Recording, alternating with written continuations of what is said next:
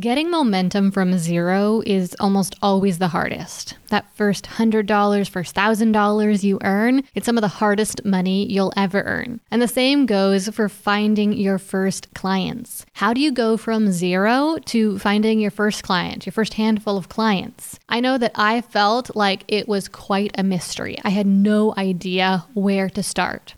Now, with my first business, I'd overcome this hurdle accidentally.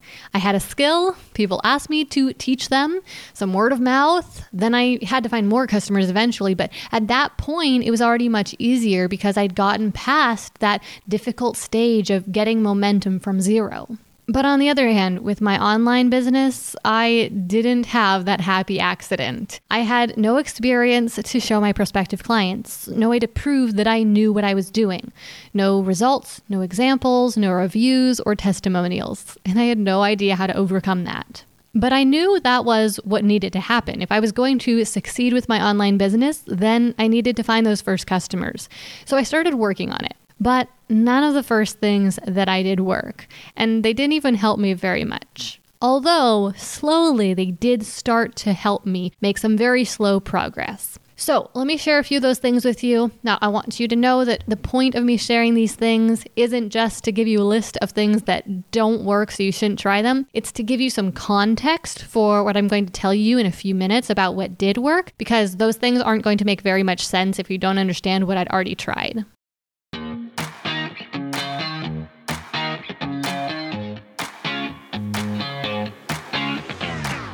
We became entrepreneurs because, more than anything, we want freedom. We want to be in control of our own schedule, income, and life.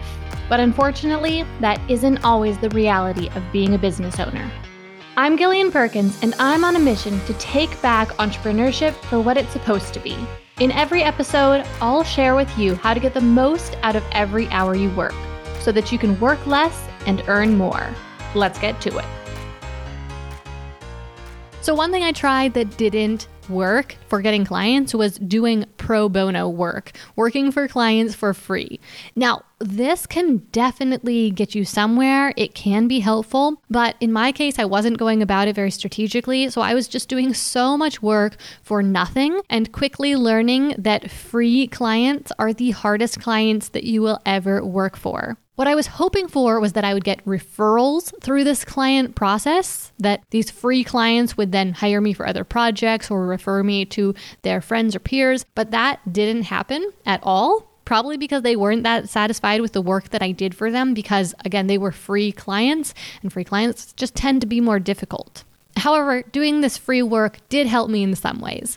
First of all, it quickly taught me what I did not like doing. There are many aspects of service work that are just not very well suited to my personality. I do a lot better as a teacher when I'm able to research and then experiment and learn things and then share them with others. It's just much better suited to my personality. So I quickly learned that service work was really difficult for me. Another thing was that I learned how much time different things really took, which helped me to make much better estimates on how much I needed to charge for the work to be worth it. When I first started trying to have paying clients, my rates were really low. And I thought I would be happy to do the work for these rates because I want to be earning some money. But through working for these free clients and also for some clients for very little money, I just realized how incredibly time consuming different parts of the service work I was doing and that I would have to charge more for it to make any sort of financial sense.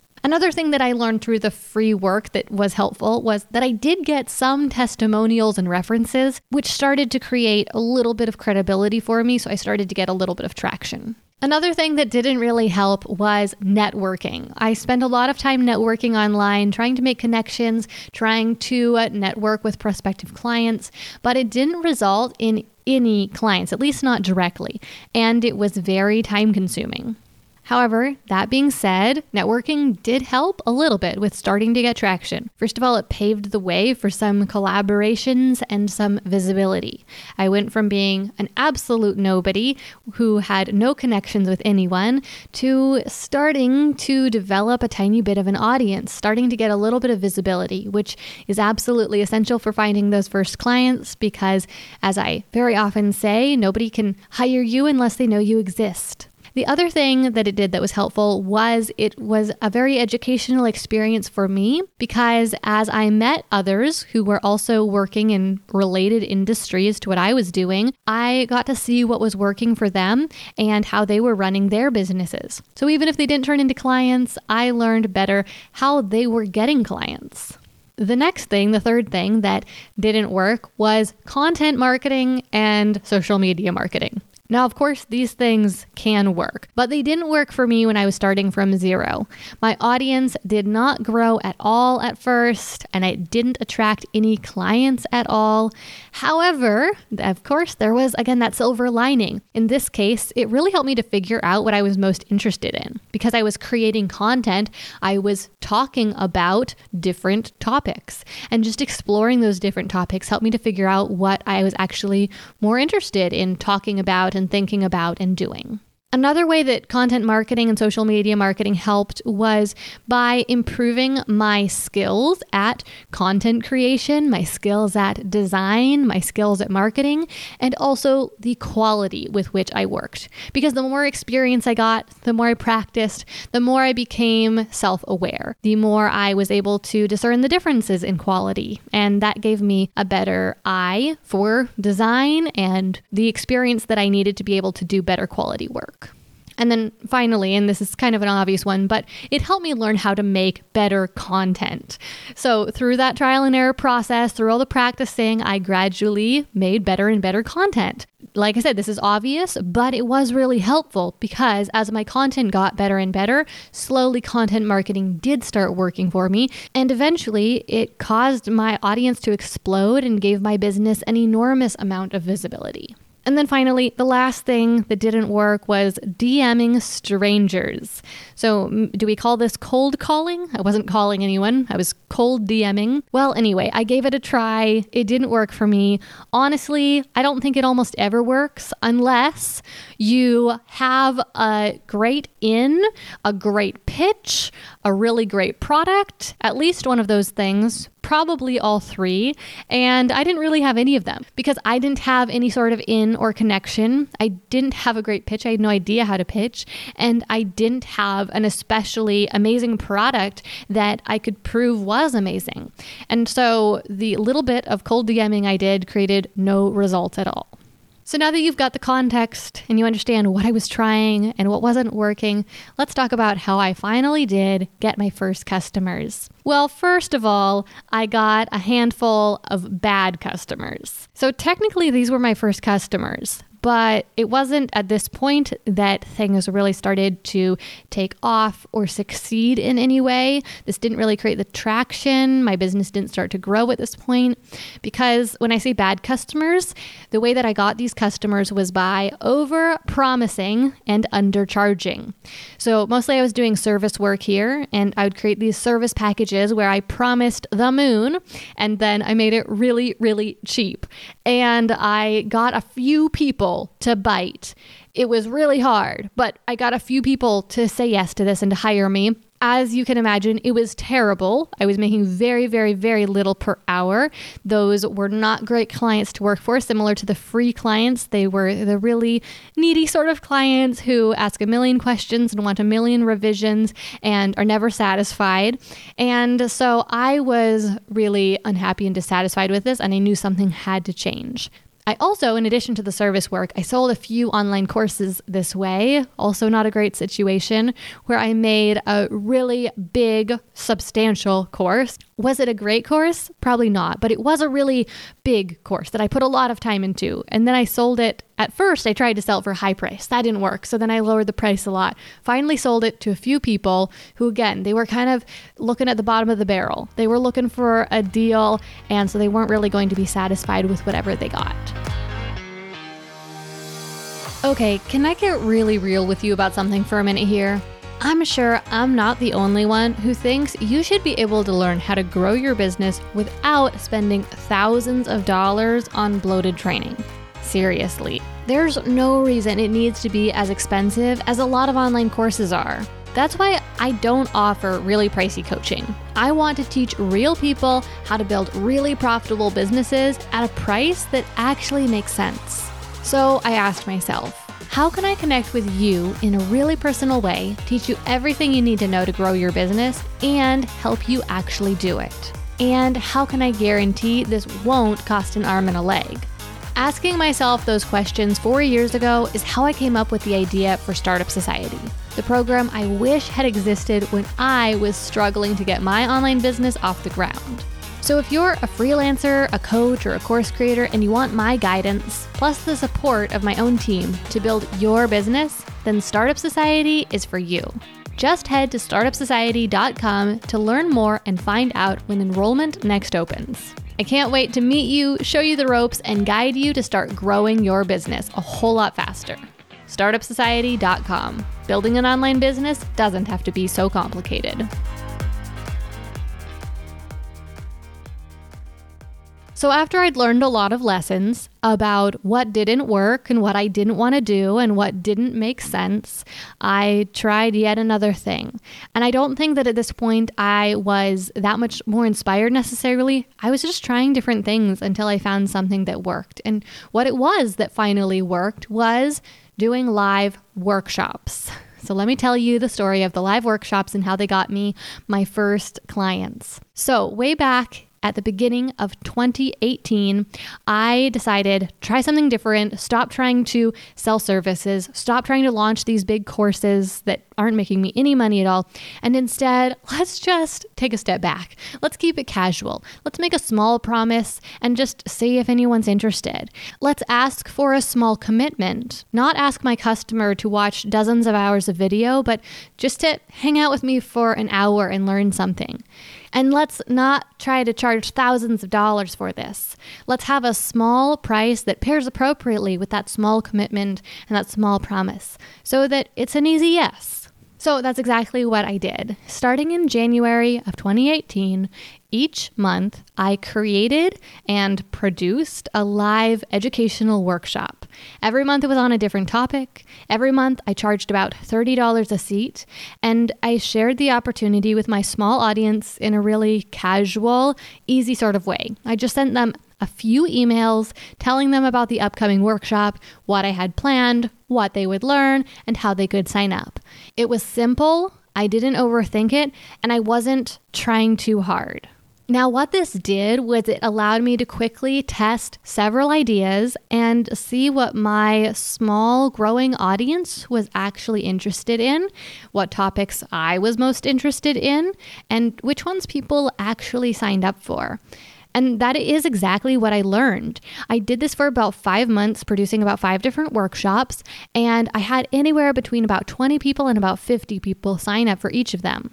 This was huge because leading up to this point, I hadn't been able to get anybody to buy almost anything from me, whether it was a digital product or a service. I was working so hard to try to get a single sale, and no one was interested. But now that I was asking for so much less and and listen carefully here because the lesson is not you should charge less. That's not the lesson at all.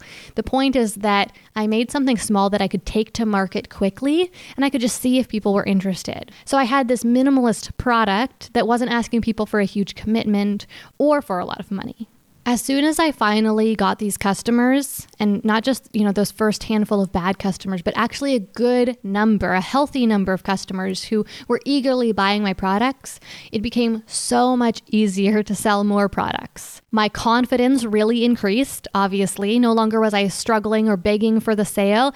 Now I was just offering something and people were excited to buy it.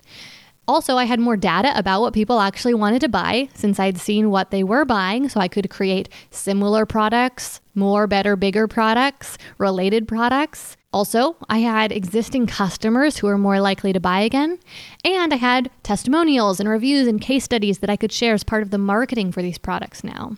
Now, teaching live workshops like this is definitely not the right strategy for every business. It's mostly just for people who want to sell courses, group programs, memberships, coaching, and other things like that. And it's probably not right for businesses that sell physical products or sell services. But the principles that made this work can apply to any business that's struggling to find its first customers. So I've come up with about seven principles here that really made the difference and made the strategy work so well. And you can apply these to any business. First of all, you need visibility. Nobody can buy your stuff if they don't know it exists. So, one of the problems I was running into at first that made it so I couldn't get customers was that my audience was so small, like non existent small. And when I say that, I mean not just that I only had 300 followers on Instagram, I mean, even my personal network was just tiny. I only had my family and a few friends, and none of them, none of them were people who might buy my products. And that's really the most important thing. It's not that you need thousands of followers, it's that you need to know at least a few people who would actually be interested in what you're selling. And those people, you might find them through networking, you might find them through content marketing or social media marketing, you might run ads, but somehow you have to connect with the people who will be interested in your products. The second principle is that you should experiment. Your first few pitches, maybe your first dozens of pitches, are going to fall flat. You need to find the right words to say and the right people to say them to, and you'll likely need to test multiple product ideas or versions as well, and that can only happen through experimentation. And a lot of this is about the mindset. If you have a mindset of experimentation, then you'll hold things a little bit more loosely.